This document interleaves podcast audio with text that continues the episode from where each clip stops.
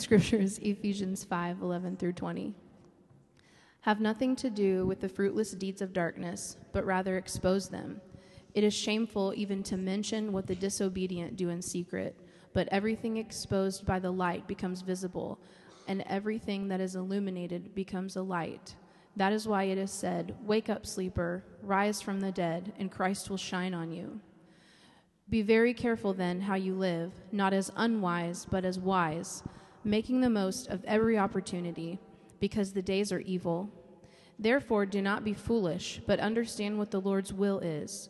Do not get drunk on wine, which leads to debauchery. Instead, be filled with the Spirit, speaking to one another with psalms, hymns, and songs from the Spirit.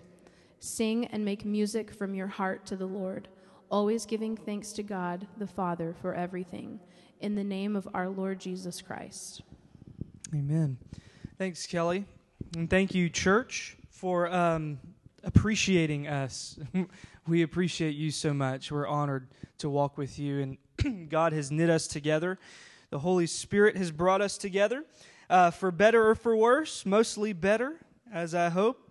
Thank you for appreciating me before I preach. Uh, you, you know, some nights you may not appreciate me after the sermon, but uh, we're so grateful. Man, I just love this church so much. I'm so grateful for um, just how God has knit us together, how He's brought us here, and He's written this story so far, and He continues to write it.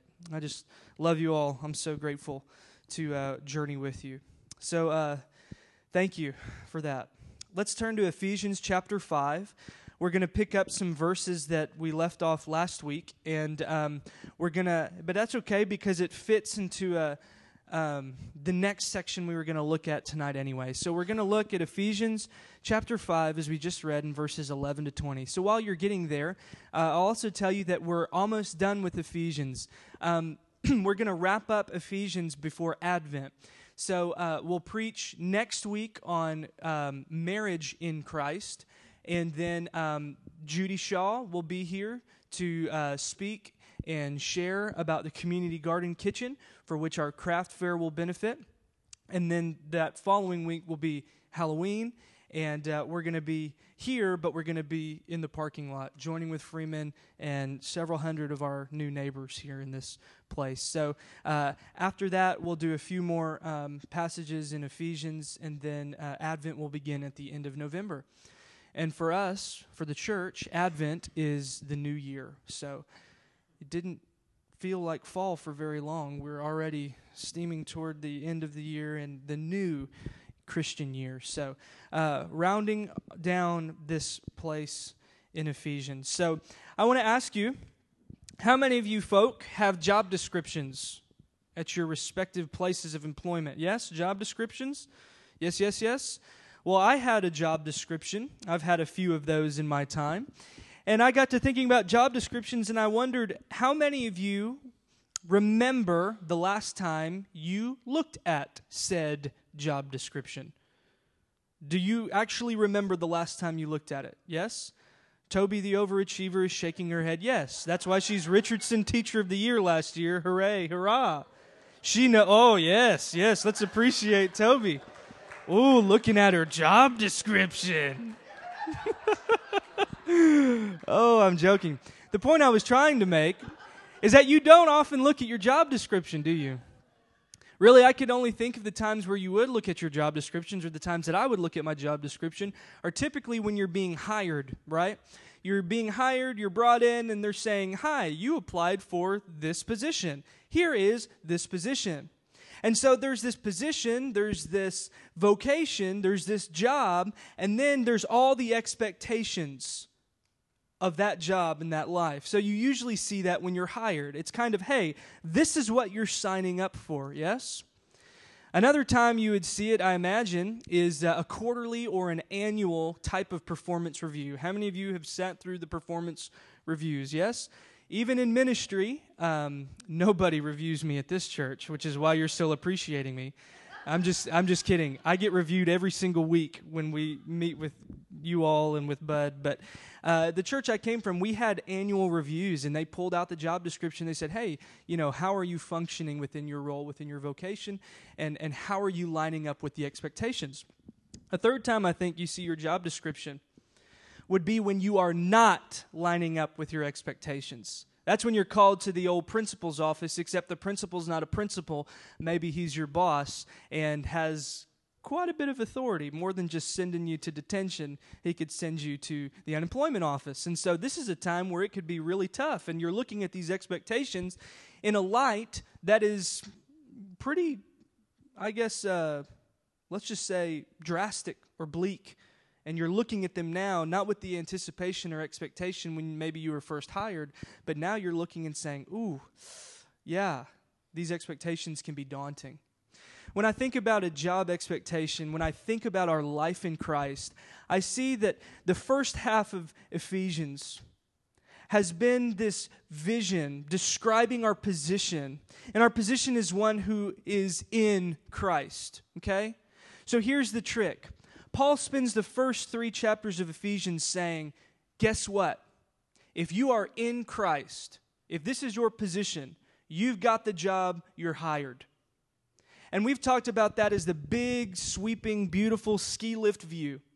And then the last three chapters, we talk about a lot of the do's and don'ts. It's kind of the expectations that fill out that life in Christ position. And so Paul is writing this letter and we encounter all of these expectations as you would in a job description that says, hey, if you are hired, if you're transferred out of the kingdom of darkness into the kingdom of light, you have a new job, a new role, a new vocation. And so we come smack dab to the middle of the job description section of Ephesians, and it's as if he's telling these new Christians coming from a culture that is not one that honors the Lord with practices that do not honor God's way. And they're hired out of darkness into light, like we looked at last week. And he says, Here are the expectations for life in Christ. But even when you're hired, you must remember this. We hired you, and you have this position. You already have the job. I am letting you see the foundation for what that life, when you live it, looks like. When you get offered the job, have you performed any of those job description expectations yet? If you step in and you have this new position, say you're a teacher, and you get hired and shake the hand, and you're expected to teach the students in Garland High School. Have you ever taught the students in Garland High School? Or if you're in a business, have you ever promoted so much synergy and strong communication skills with team orientation that results in the bottom line or whatever business stuff you talk about? Have you, that, uh, look, man, I work from home and I've been in ministry my whole adult life. What do I know about cubicles and synergy? You've already been hired. The do's and don'ts in job or in life in Christ are the expectations that are reminders of who you already are. Paul knows we've been hired. He wants to remind us. Really, tonight we're going to see he wants to keep us awake to our new job, our new life in Christ. And if you have a new life, you don't need to go back to the old one. But the problem is the old one continually creeps back into our life. Stay awake. This is your life. This is your vocation. You are one in whom the Lord of the universe dwells. You are one now living under the reign, not of darkness, but living under the reign of light and life. And these are do's and don'ts that are not checked off to be in Christ. They are checked off, watch, because you're in Christ. Because you're in Christ, you can love sacrificially. Because you're in Christ, you can be filled with the Holy Spirit and live a life of gratitude, as we'll see tonight.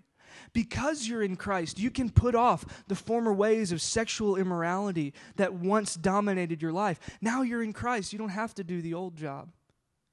You're in Christ. You can put off obscene talk and filthy talk, and you can give talk that builds up people, that is a light in the darkest places.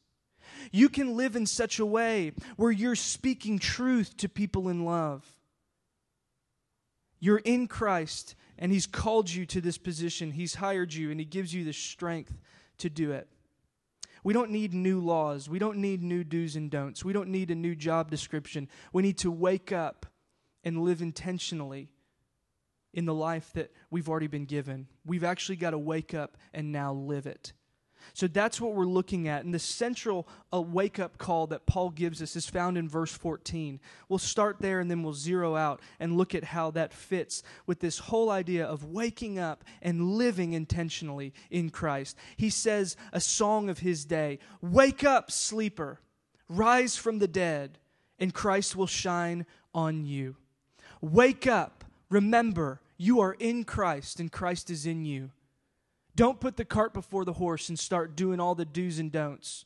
That's the Christianity the world sees, and it's lifeless. Rather, begin with who you are in Christ. Wake up, He'll shine on you. He will propel you to live the Christian life, the abundant life you've been called to. He's going to remind us. So, we're right in the smack dab of those reminders. And let's look then with that first admonition or exhortation to wake up okay? And he's going to start, this is kind of in the middle of the thought. This is kind of where we ended last week. But journey with me here. Let's look back at verse 11. Remember, he's saying, if you're in this job, put off the old job. Don't go back and work nights, you're working days with Christ. And so he's going to say this. He had told them already, hey, don't do these things don't live as darkness because you're light now. Now he's going to take it a step further and say this. Earlier he said, don't partner with them in verse 7. Now he's going to say, don't participate with them. Verse 11. Have nothing to do with the fruitless deeds of darkness. Deeds of darkness. Well, what are the deeds of light? We talked about that last week. That's in verse 9. There are fruit in your new job of goodness, righteousness, truth. So he says, now have nothing to do in verse 11 with the fruitless deeds of darkness. So he's going to say basically, separate. Your mom told you, you are who you hang out with. You are who you hang out with, right? He's going to tell us first to separate. Is he going to tell us separate from the people or separate from the deeds?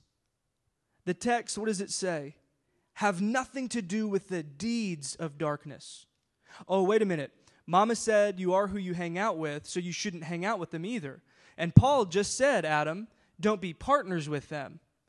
What he's saying here is do not be so grafted to them, do not be business partners with them, participating in their works and their deeds in lockstep. This is something that has been true of God's people, however, they've been hired to not participate with those who are participating in works of darkness. So let me say this again because I said it last week. Yes, you should be friends with people who are not light.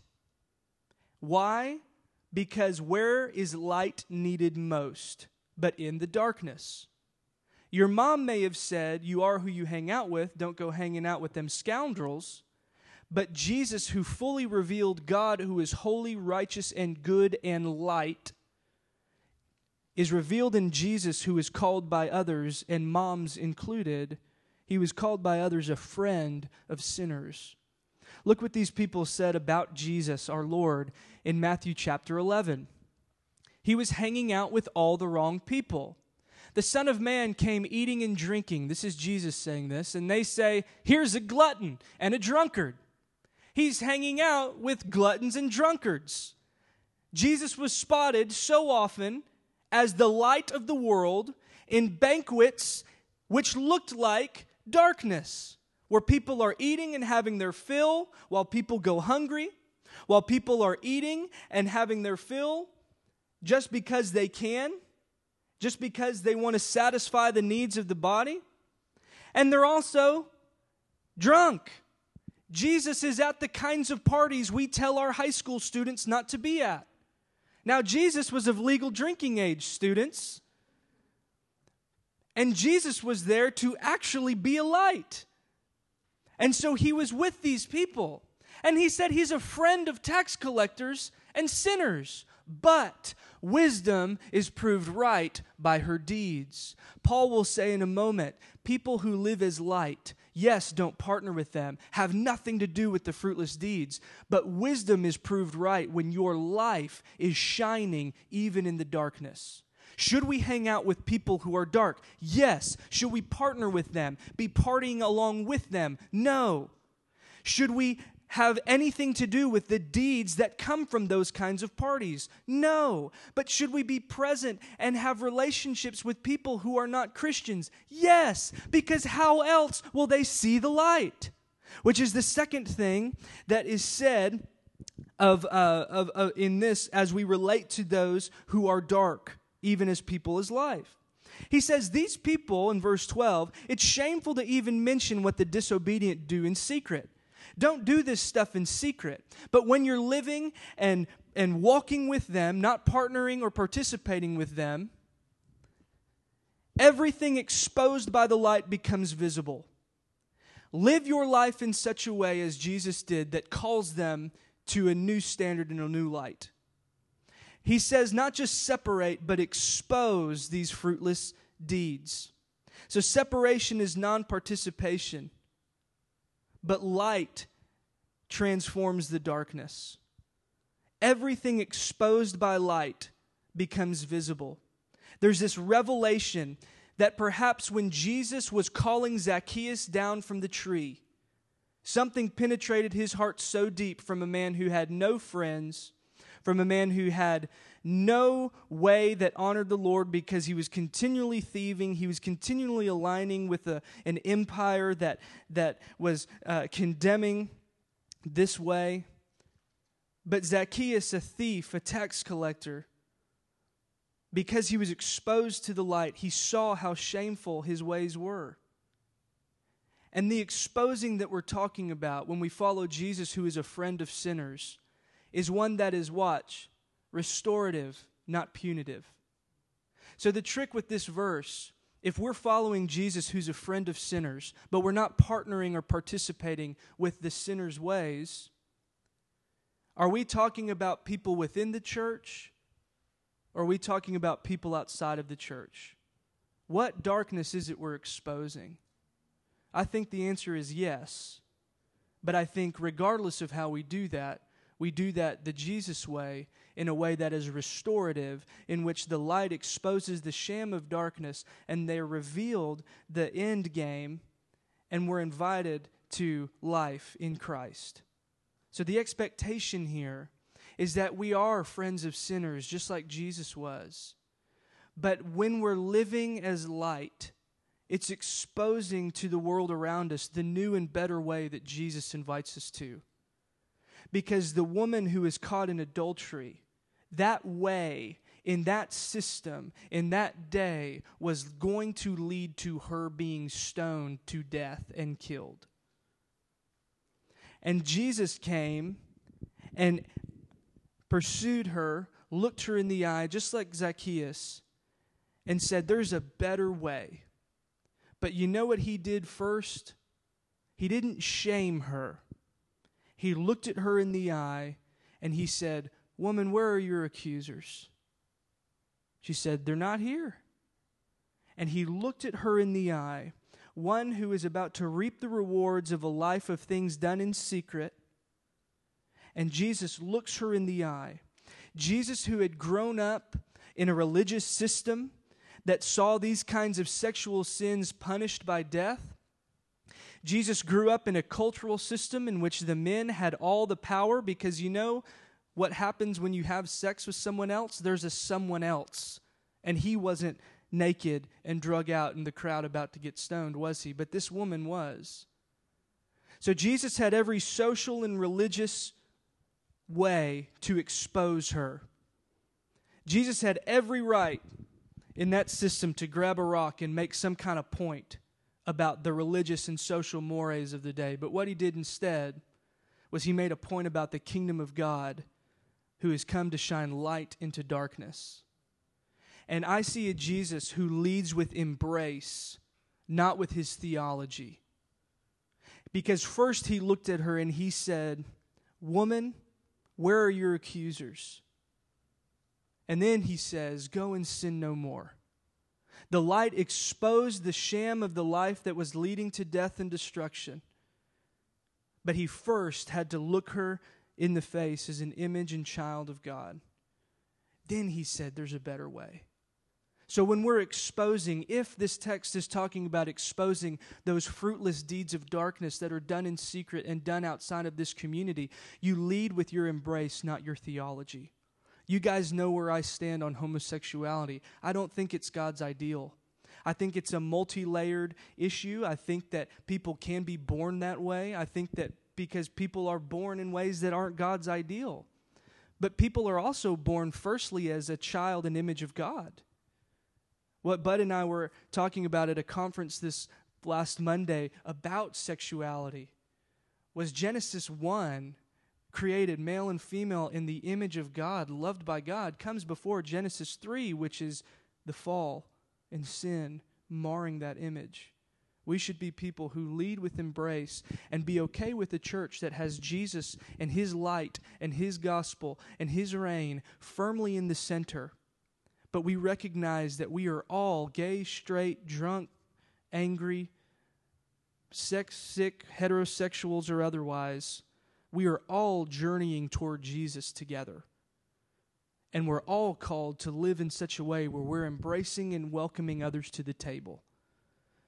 And so we follow Jesus' example to even expose the light in a restorative way, or expose rather the darkness in a restorative way, because it's our kindness, it's God's kindness that leads to repentance and redemption. Also, I think you could make a strong case that this is to expose the darkness within the community. His whole chapter in reminding us of our expectations as people who are in Christ in community, his whole expectation is that we would root sin and nip sin in the bud in our community because sin brings life and destruction, not just out there, but also in here. We have a job as people living under the reign of Christ, abundant life. But the life of death and sin still wants to creep back into our lives every single day. And it wants to creep into our community every single day. So we're not just to separate and not participate, but we're also to expose this when it happens and say, there's a better way, there's life and light to be had. And we do so by speaking the truth in love, and we do so understanding that when you are light, living as light, the darkest places need light. And proximity to these people does not mean permission for their fruitless deeds of darkness. Are we good on that? So far, so good? Again, this is not something to go and do. This is something to continue to live and to wake up and realize that this is your life in Christ. And we lead with embrace, not with our theology, not with our proof texts, because embrace is theology. That's a phrase Bud and I heard on Monday. It's not mine. But it's so good because you know what? While we were yet sinners, Christ died for us. His arms were open wide, while ours were closed up in fists, opposed to God. God was in Christ, reconciling the world to himself, not counting men's sins against them. So we follow a God who wants to deal severely with the fruit of darkness because he hates death and destruction but he has made the way to come and be in life. And we need to expose that as God's people who are light. Not let the devil get a foothold, but to wake up. Well, what are we supposed to wake up from? Everything exposed by the light becomes visible. Everything that's illuminated becomes a light. That's a kind of transformative, strange way of saying when you shine light on darkness, it's not dark anymore, is it? We need to shine the light in a restorative way, not a punitive way, in order that what? Paul quotes an old song from the first century. This is where I keep getting that wake up. This is his wake up call. Wake up, sleeper. Rise from the dead, and Christ will shine on you. This is for the person who's being hired, and it's a job description that says, Jesus has come that you may have life and have it to the full and it's also for those who've already been hired, and it's time for our annual performance review because Paul knows, and I know, that we can live life asleep. We can live life unintentionally. And we need to be reminded that Christ has raised us into new life which is why we get into that second point. We wake up so that we can live intentionally, not half asleep, but fully awake to who we are in Christ. This is our job, this is our vocation. And so the second half of our time tonight is going to be living intentionally. These sound like more do's, and then they sound like three more do's that say, here's why. But these are again, wake up, remember you're in Christ, your old life is gone.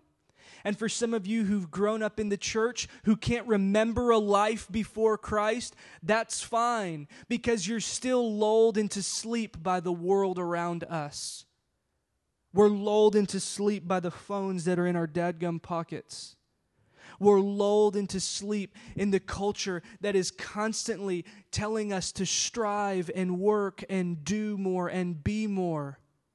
But wake up. You're beloved. With you I'm well pleased. We're in Christ. God the Father said that of Christ before Christ went out and did anything in his ministry. Before you even wake up, God loves you.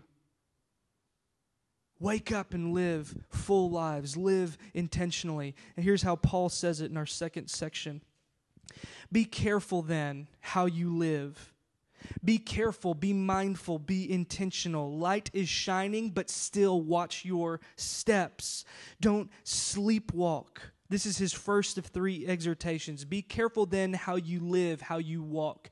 That started this whole section of the expectations for our job. Walk in a manner that's worthy of all God is and all God's called you to be.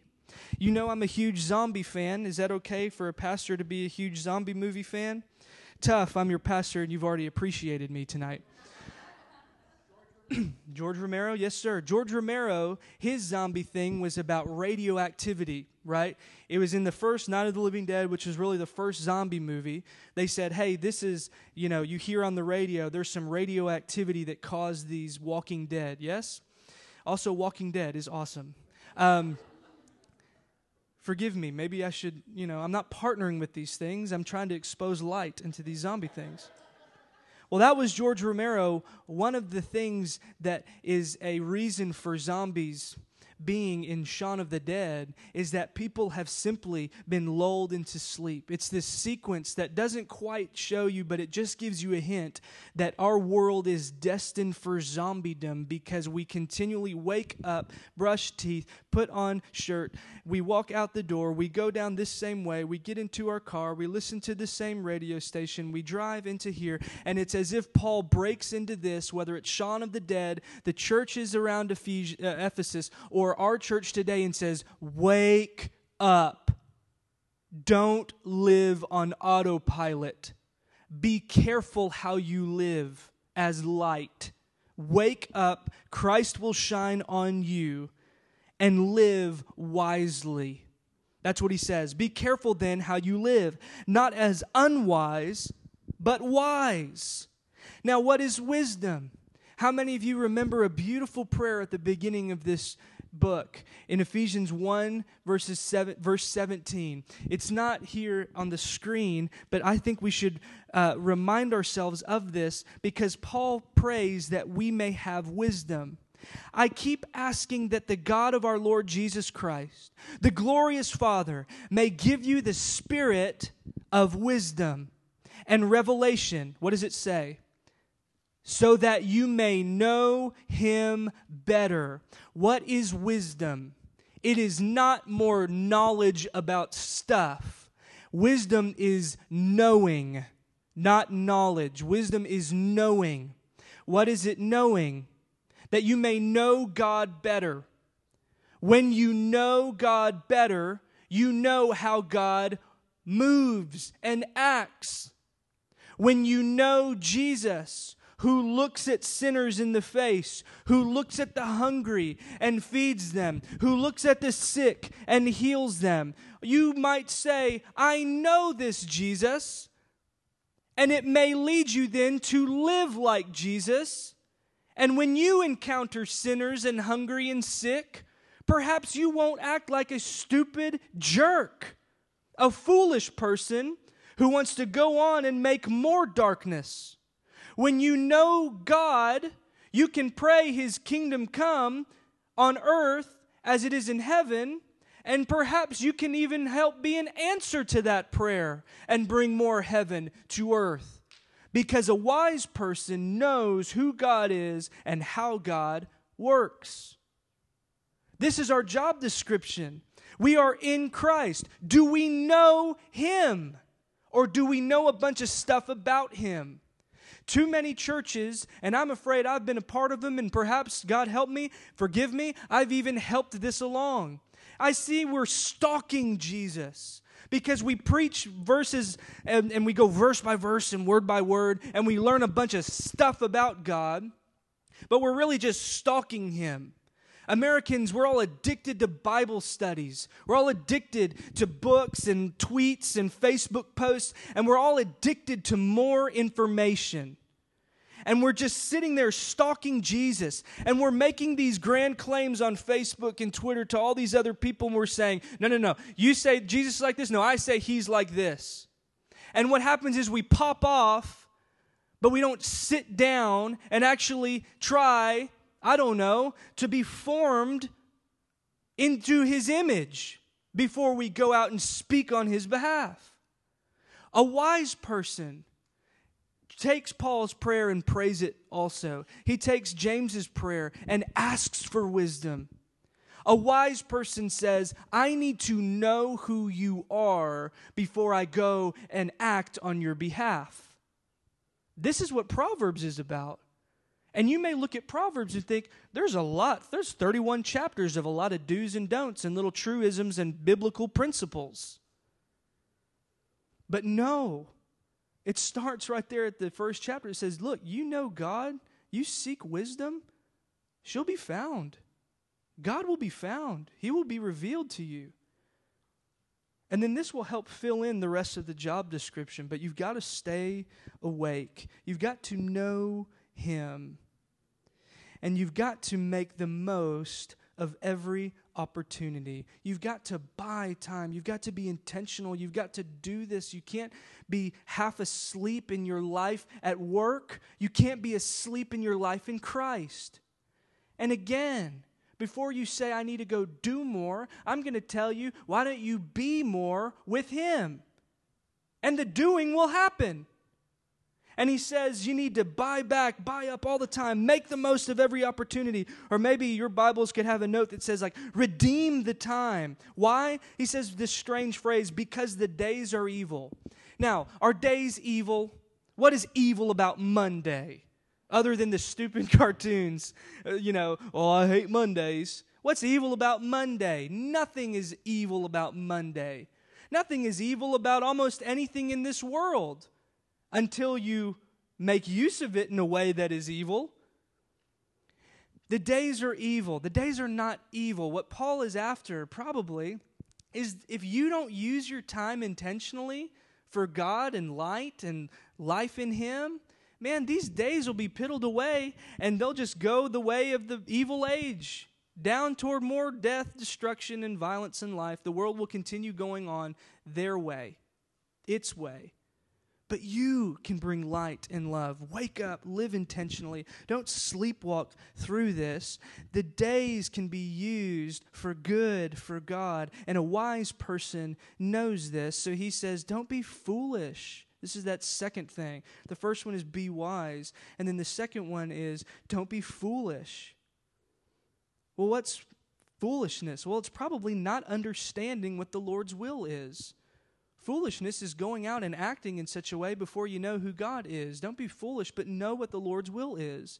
This is another reminder we got last week. Be renewed, test and see what God wants. Know who He is. Know what the Lord's will is. Sometimes He makes it easy for us, like He does in Micah 6 8. And He's talking to a bunch of people who can be hard headed and foolish like us.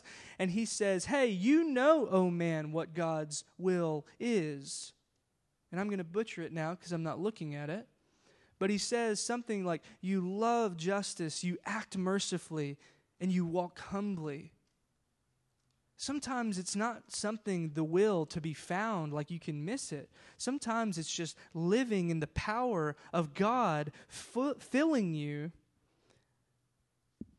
in such a way that you've already been hired. You just got to walk in that job. So, one of those impairments to walking in that job, he finds in verse 18. And it sounds like a very strange kind of rabbit trail that Paul takes. And how many of you have heard this in a youth group? How many of you grew up Baptist and at every function you're hearing this? And you're especially hearing this when you're with your Baptist friends who are having a beer. And they will be quick to remind you, you know, I'm just drinking a beer, man. The Bible says just don't be drunk with too much wine. And he doesn't mean he's okay because he's drinking beer and not wine. What he means is drunkenness is at issue here. So he says, do not get drunk on wine. Okay. The reality is this if we're told to live intentionally, what knocks us so far out but when we're controlled by controlled substances?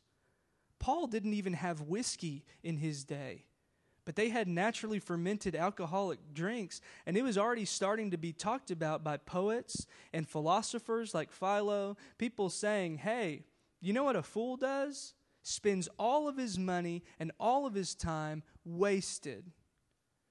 And so, this is just one of these truisms do not get drunk on wine. What happens when you're drunk? Well, he says, which leads to debauchery, which is basically foolishness. So now we see if we're supposed to be wise, if we're not supposed to be foolish, but follow God's will, here's a trick don't get knocked off the path because you're drunk. And when you're drunk, it leads to all sorts of other wild and crazy, foolish things. This is just truth. But he even takes it a step further, not because he's after your do's and don'ts in youth group, but he says, you know what the better alternative is for those who are in Christ? Watch. Be filled with the Spirit. Don't be filled and propelled and controlled by a controlled substance. Be filled by the Spirit. Because where there's the Spirit, where there's fullness, uh, fullness there, there's life. He talks about fullness and filling so many times. We don't have so much time for it. But he does say in, uh, in chapter 1, verse, let's look at 23. God placed everything under Jesus' feet and appointed him to be the head over everything for the church, which is his body, the fullness of him who fills everything in any way. You're full of Christ. Ephesians 3 19. He says, and to know the love that surpasses knowledge. He says, hey, be filled to the brim of all the fullness of God. Don't get drunk, get drunk on Christ, right? Don't get high, man. Get high on Jesus. This is, we laugh about this, but it's so basic because you know what wrecks families? People who are filled with all the kinds of wrong things you know what wrecks relationships? You know what wrecks your life? You know what saves your life and fills life and breathes life into others? It's being filled with the Spirit because His fruit is love and joy and peace and patience and kindness and goodness and faithfulness and gentleness and self control. When you're filled with the Spirit, the self control you didn't have apart from Him, you have in Him, provided you're being filled, being with. It's not more to do, it's more to wake up and live in the power that's yours already. Be filled with the Spirit. This is how one speaks to one another. Look at verse 19. When you're filled with the Spirit and you're doing this in community, you're not carousing and brawling and being all these kinds of insane things. You're speaking to one another with psalms, hymns, and songs from the Spirit. He says, Sing and make music from your heart with all your being to the Lord, always giving thanks to God the Father for everything in the name of our Lord Jesus Christ. Being filled with the Spirit leads to at least these two expressions in community worship and gratitude This is very practical stuff. This is job description stuff. Are you being propelled into worship? You know what's cool about this? Worship is two directional. Did he say singing psalms, hymns, and spiritual songs to God the Father on high? Who are we supposed to say these things to? Each other. You know what Paul just did in verse 14? He said a spiritual song to one another. That song, Wake Up, O You Sleeper, which is on a coffee mug that some church gave me, was one of the earliest hymns we have. And we don't know much about Christian worship, but we knew that they used music extensively. And here's why, I wonder. Because music connects with us in a holistic kind of way. And music forms us. Art forms us. And it forms us in ways that information transfer can't seem to. Because it connects with us, our hearts, our minds, our emotions. Worship forms us. Art forms us. Art causes us to respond and react. And when we are going around speaking to one another in this way, we're giving voice to something that's primal and beautiful and holistic. I wrote an article years ago when I was in seminary, and it was um, in a magazine you can still look up if you want to laugh uh, somewhere. But it's called Rethinking the Words of Worship. Because I had caught early on in my ministry, primarily as a worship leader, how formative the words we sing, say, and pray are, especially to our young people. And David, you were there. One time, David and I were playing at a service, and this really kind of set it off and solidified it in my head when this person prayed, God, we cannot believe how sovereign and powerful you are. You are so sovereign and in control that you would even make us sin so that you would be glorified when you forgive and redeem us. And I look around the room shell shocked, and people, yes, yes, Lord, yes. And I realize how formational these things we sing are. Many of you who are a little bit older have lived through the worship wars. Can we have drums and rock music? Can we have these kind of songs that just keep repeating itself? Well, can we have these hymns that seem so antiquated and outdated? Well, Paul just says, you know what? It's formational these kinds of holistic ways. And just so I'm clear, he's maybe using these interchangeably, but Psalms are the Hebrew scripture for the Jewish people in the congregation. And hymns, there have been hymns in the Greco Roman world long before Jesus called a community to be his body, and they were singing songs to Artemis in, in Ephesus. You'd walk into a dining room and there'd be scroll songs engraved in beautiful, ornate places on the walls that sing and hymn the praises of Artemis. And so for your Greco-Roman people, you can, you can have those hymns. And you can have the spiritual songs that are being formed in the community to form the community. What we sing, say, and pray is so formational. What you sing with and to your kids, how you pray to your kids, and in the presence of your kids is being absorbed. What we sing in this church is forming us, and we can be deformed in the words I say or not say. So we always approach this with grace. Lord, help me. Forgive me that I said stupid like three times. But whatever is yours, Lord, may it be for formation Worship can bring our whole selves to God, which is why he says, Sing and make music from your heart, your being to the Lord. A lot of times this is hard. There was a song that was playing just before we came in that said, I need a reason to sing. Some days I need a reason to sing.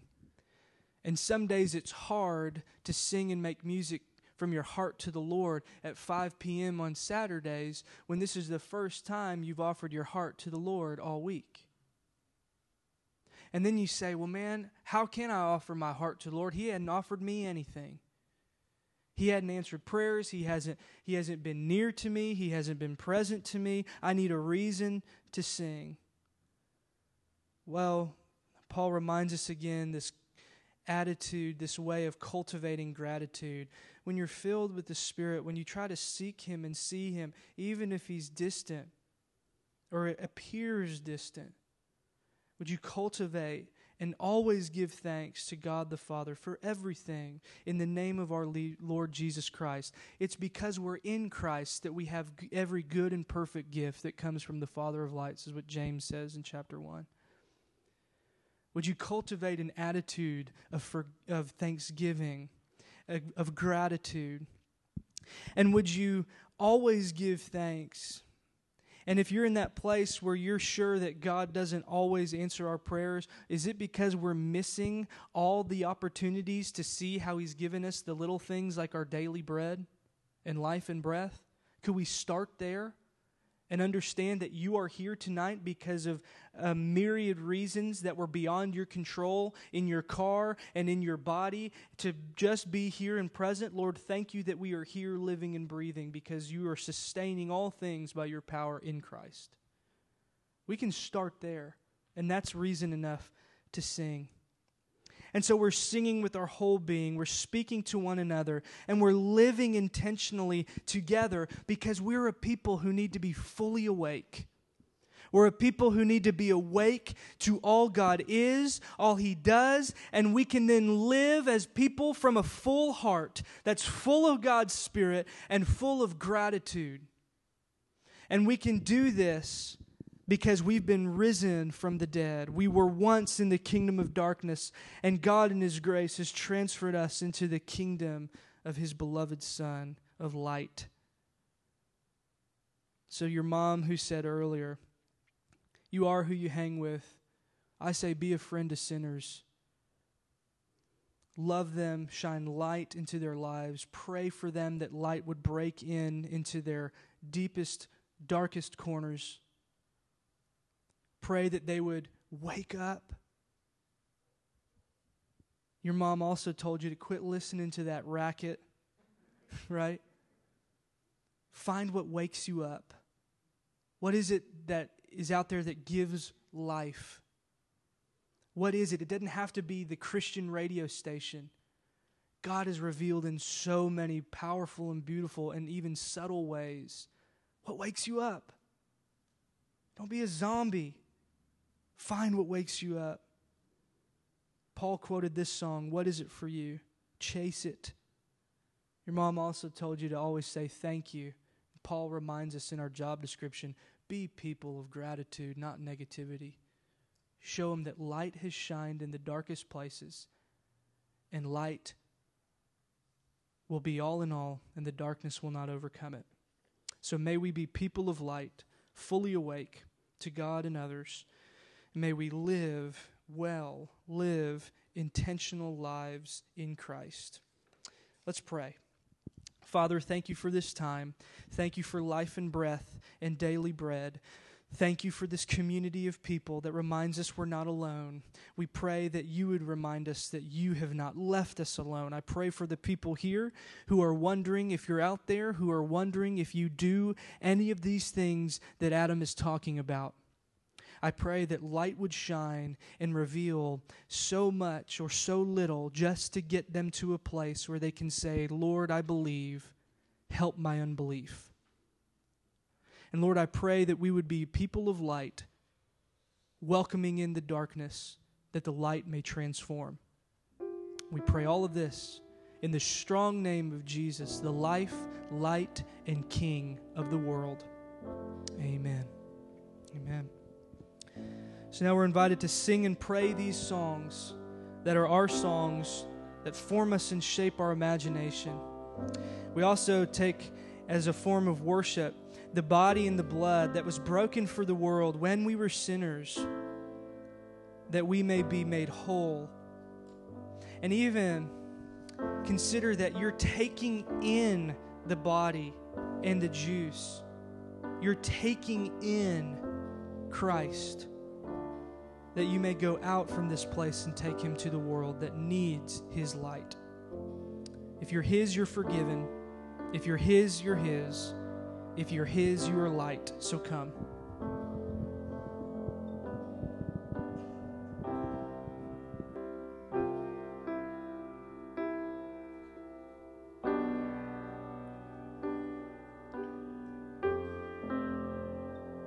May you wake up haze that hangs over our cities like a heavy cloak, weighing down our neighbors with the way it is.